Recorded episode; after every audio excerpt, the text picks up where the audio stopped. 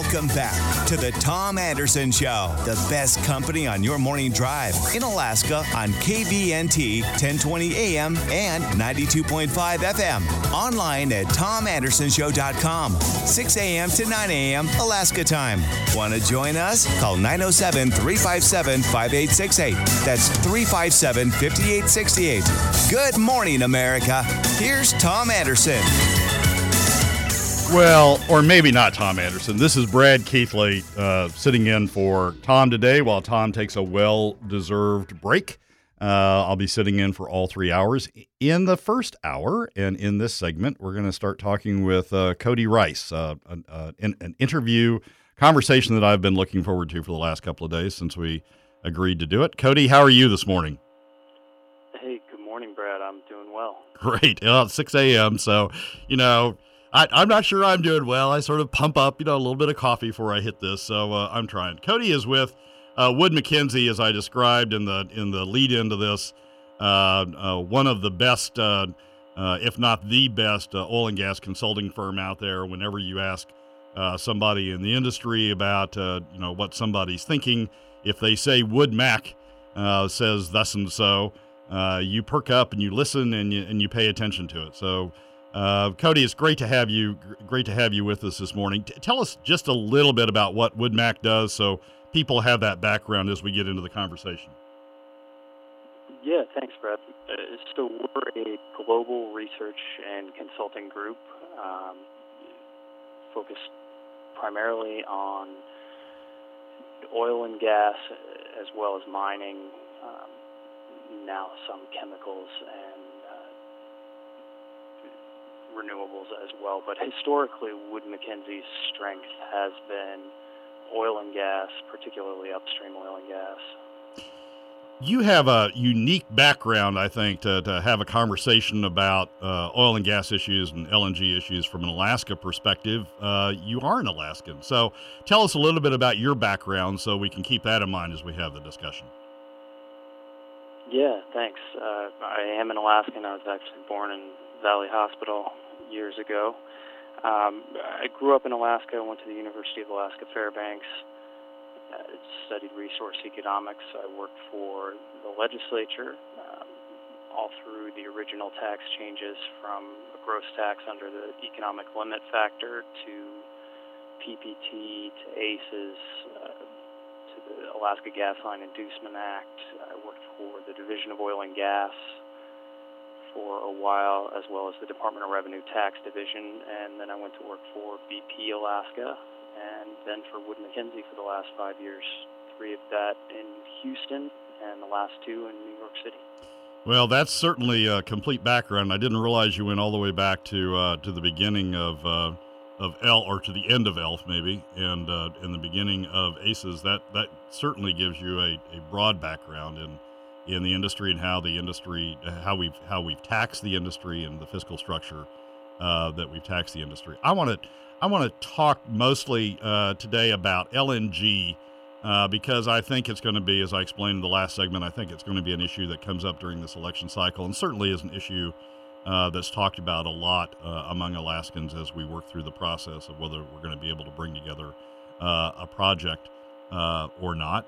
So why don't why don't we start with why don't you tell me a little bit about where you see uh, the global LNG market these days, just at a you know thirty thousand foot level, so we sort of get that basics down, th- those basics down. Yeah. So our LNG team had seen uh, LNG prices softening in the near term, um, but the truth is uh, that we see the market we see the market improving um, in the time range that the Alaska LNG project is likely to progress. Uh, we have a bit more conservative view on the timeline for that project than AGDC does. Uh, the Alaska Gas Line Development Corporation, I believe, uh, has talked about an in-service date in the range of 2024, 2025.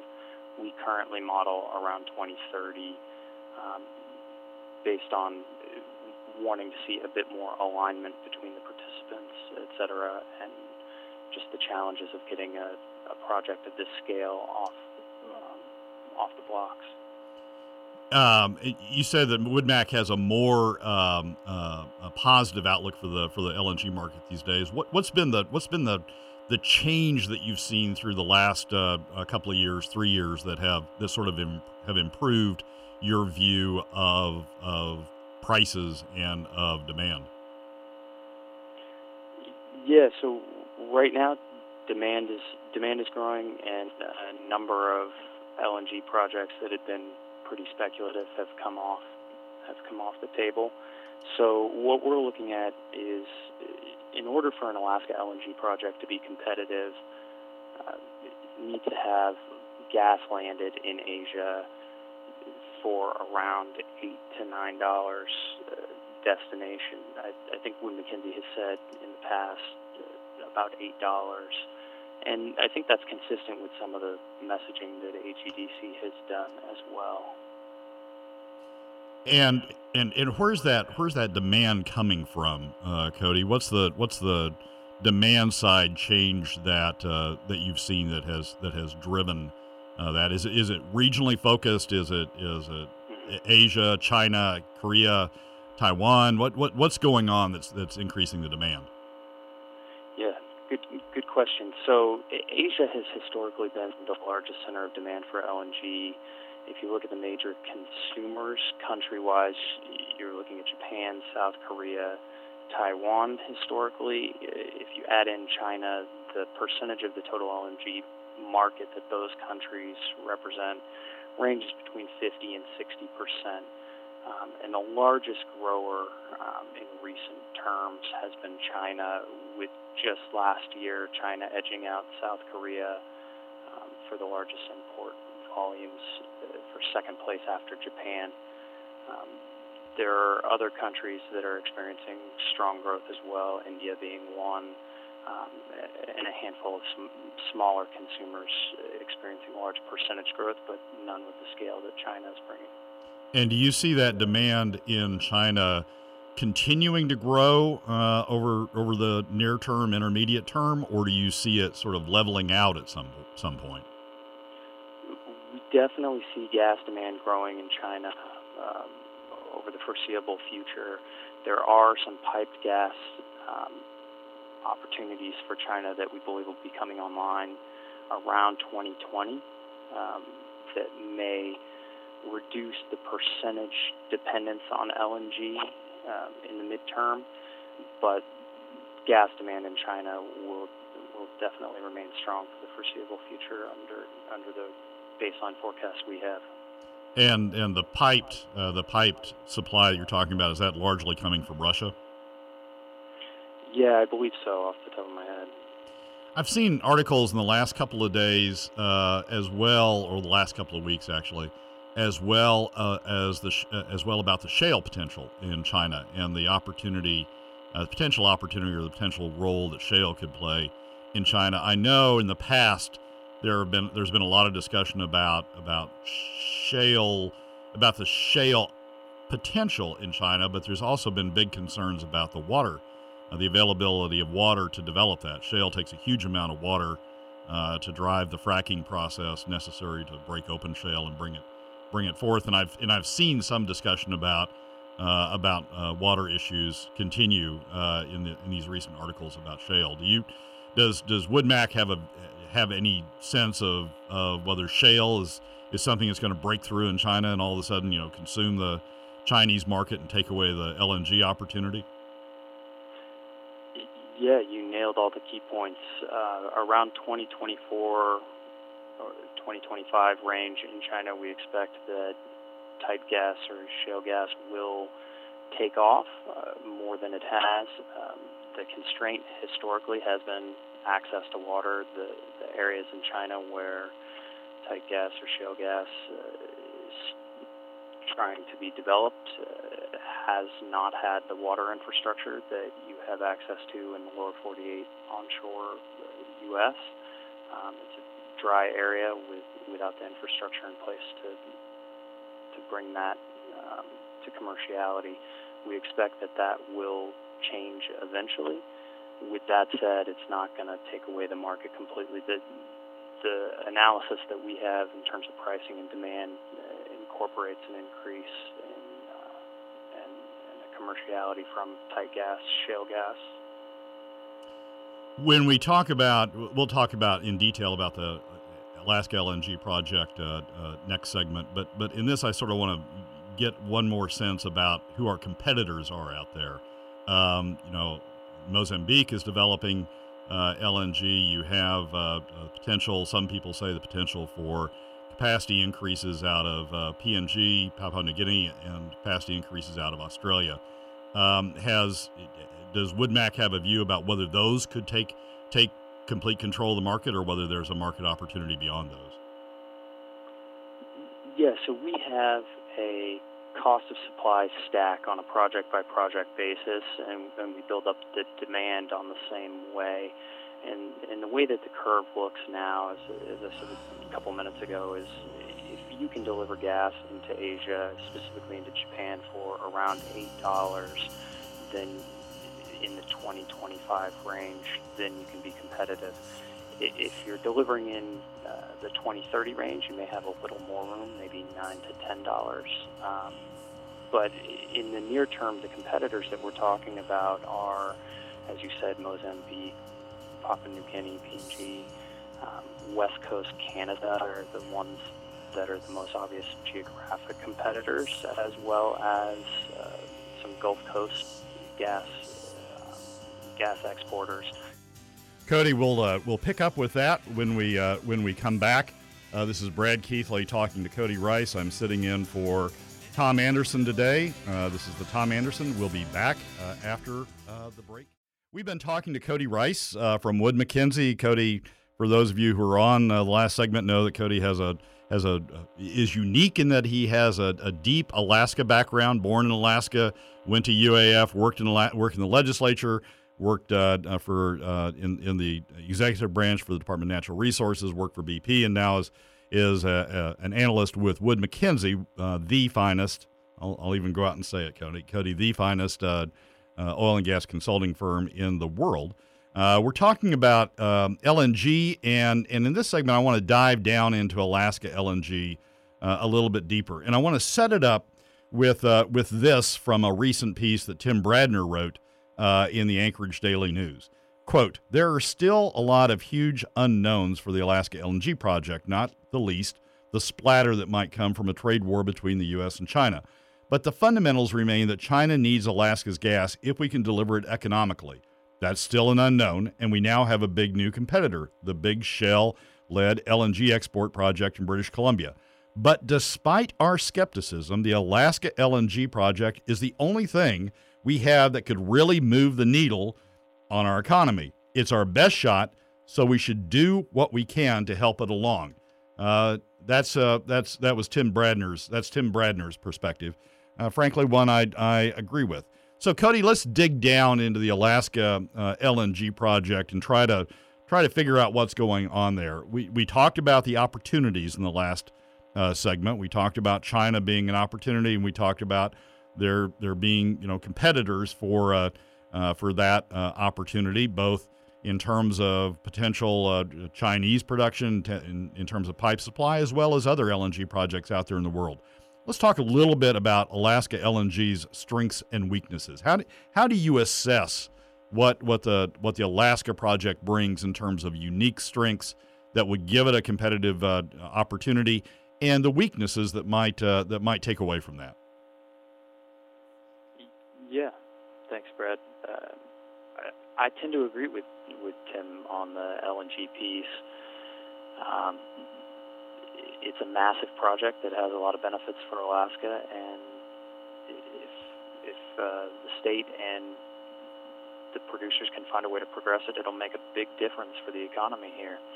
Um, with regard to competitors like LNG Canada, the, the analysis that we've done puts LNG Canada in the same block or in the same boat as Alaska LNG in terms of delivered prices. The the government in Canada has recently made some tax changes to make it a bit more attractive for LNG Canada, but that looks like it only makes, uh, from our analysis, about a 10 cent per MMBTU difference. It's it's not a big change for the project.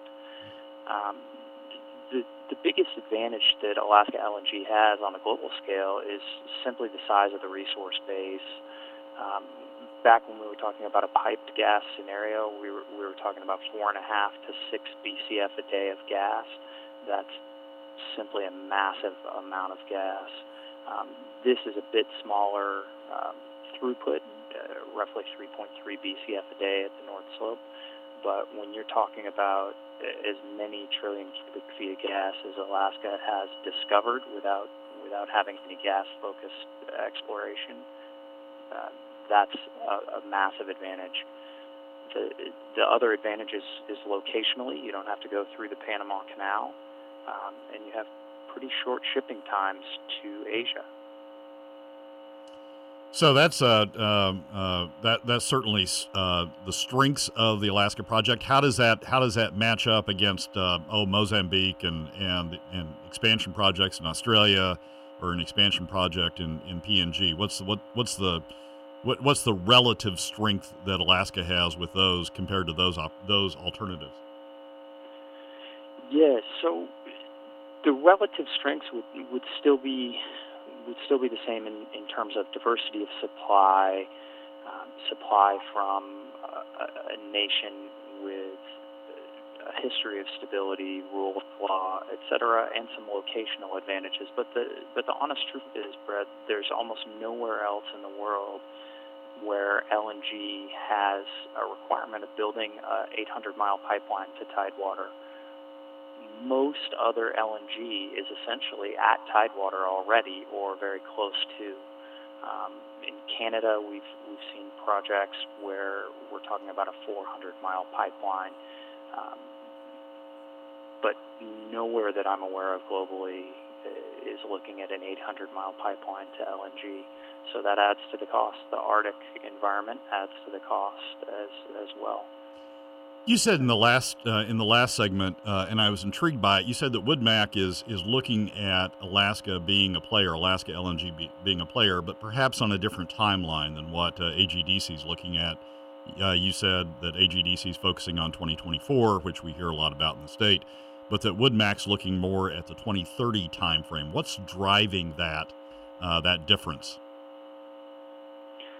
Yeah, bluntly, from from our perspective, I, I think AGDC has done a great job to move the project forward, um, as have other folks in the state and and the upstream leaseholders themselves.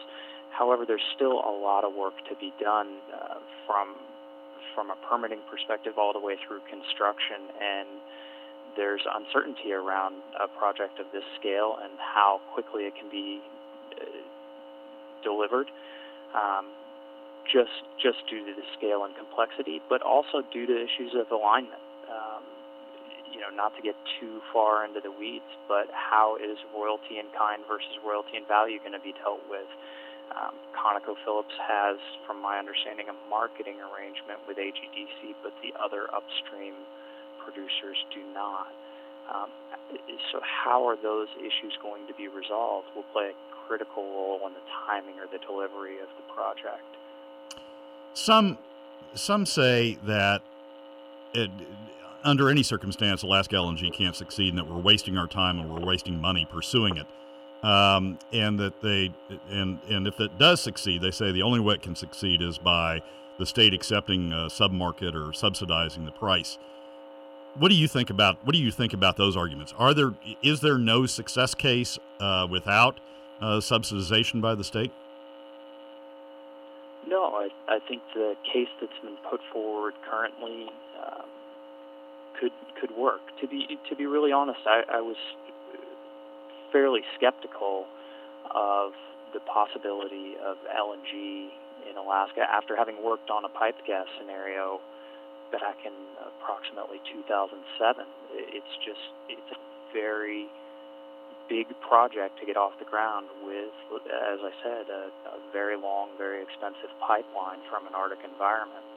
Um, but having sat down with uh, some of the producers uh, as well as AGDC over the last two years myself, um, I'm considerably more optimistic that this is a project that could go forward. That I mean, it also depends on what your definition of subsidies are. So the tolling arrangement would create a, a requirement for a somewhat lower rate of return um, than might be required if the upstream operators themselves were operating that segment of the project.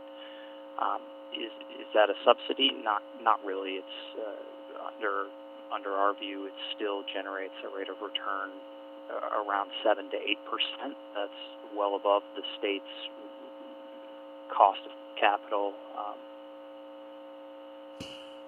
well, that's that's a that's a that's a good view, a, a, more positive view. I'm a little surprised at the at the 2030 timeframe. I agree, this is a huge project to get off the ground. Unfortunately, we're almost out of time. But but in the next, if we had more time, the next question I would ask would be: Are there ways of shortening that time frame, bringing it back more toward the 2024 uh, schedule? We will delay that. We will defer that to a discussion at a at a future date, though. Cody, thank you so much uh, for taking the time to talk with us this morning. Yeah, thank you. Uh, it's been a pleasure. It's Brad Keithley sitting in for Tom Anderson today. We've had Cody Rice, who's an analyst with Wood Mackenzie LNG, has a strong Alaska background, talking about the LNG project. We will have that discussion and others up on a podcast uh, uh, later this week. Uh, and, uh, and, and those of you who missed it or want to dig into it can listen to it again further.